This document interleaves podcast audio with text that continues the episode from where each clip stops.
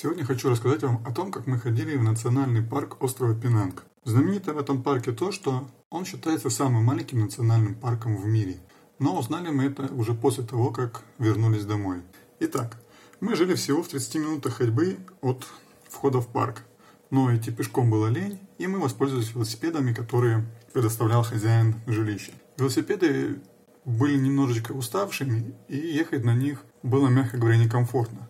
Доехав до входа в парк, мы привязали их к какому-то столбу в надежде, что их никто не украдет. Подошли мы к пропускному пункту, записались в какую-то тетрадку, фамилия, имя, страна и дата посещения. Вход бесплатный, никто за тобой не следит, ходи, гуляй сколько хочешь. Интересно началось практически сразу после того, как мы вошли.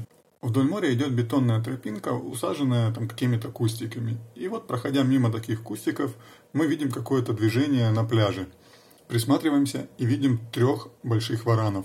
Сказать, что мы офигели, это вообще ничего не сказать. Вот мы, вот живая природа, вот идут вараны. Это было нереально круто. Мы тут же остановились, там была скамейка, мы тут же присели, я взял фотоаппарат и начал фотографировать. А вараны тягали, как мы могли разобрать, что-то съедобное, похоже на какой-то кусок мяса, но чего именно, я не смог разобрать. Ну, как бы это ладно, неважно.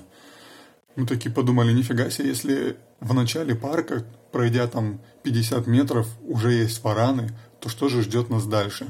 Ну и с таким настроем мы, собственно, побежали дальше. Прошли через деревянный мостик, который через ручей, через какой-то перекинут. И вот, перлись табличку, которая гласила, пойдешь налево, коня потеряешь направо, там невесту найдешь и все такое. Мы выбрали один из маршрутов, это был пляж с белым песком. На позитиве, с хорошим настроением мы побежали вперед в джунгли, чтобы добраться наконец-то до пляжа, где чистое море и, может быть, искупаться. Но прогулка по джунглям это не то же самое, что прогулка у нас в лесу. Как только ты заходишь в джунгли, ты начинаешь дико потеть. Хотя тропа несложная, подъемы там, ну не знаю, детские, вообще невысокие. Идешь как обычно, но из-за того, что большая влажность и жара, ты просто потеешь вот насквозь. Я так потел, когда занимался баскетболом. В конце тренировки футболку можно было вот выжимать. Вот то же самое было в этих джунглях. Еще было немножко страшно из-за того, что там куча звуков. И постоянно кто-то над головой прыгал. Обезьян мы видели несколько раз, и они реально достаточно близко подходили, и они все время как бы следили за нами. Когда мы вышли из леса, мы оказались на том самом красивом пляже. Помимо нас там были еще люди, которые приплыли на лодках. Нас что насторожило? Что никто не купается. А мы ведь шли с целью искупаться. Посмотрели, понаблюдали, действительно никто не купается. Поднявшись на пирс, мы увидели таблички, предупреждающие о том, что купаться нельзя из-за медуз. И действительно, если посмотреть с пирса на воду, можно было увидеть, не знаю, там миллионы, ну не ладно, не миллион, это я приврал, ну там сотни медуз в воде. Это у нас там на Черном море я бы полез купаться среди медуз, потому что у нас они не жалят. Если жалят, то не сильно. А здесь, в другой стране, не зная местных медуз, как бы не рискнул соваться, то еще увезут на скорой, если довезут. В общем, расстроенные такими новостями мы сели под дерево, чуть посидели, передохнули и обдумали, что делать дальше. И нам подсказали, что если мы пройдем еще немножечко, то наткнемся на реабилитационный центр черепах. Оказывается, в парке есть место, где черепахам помогают не только родиться, но также выхаживают раненых и отпускают их в дикую природу.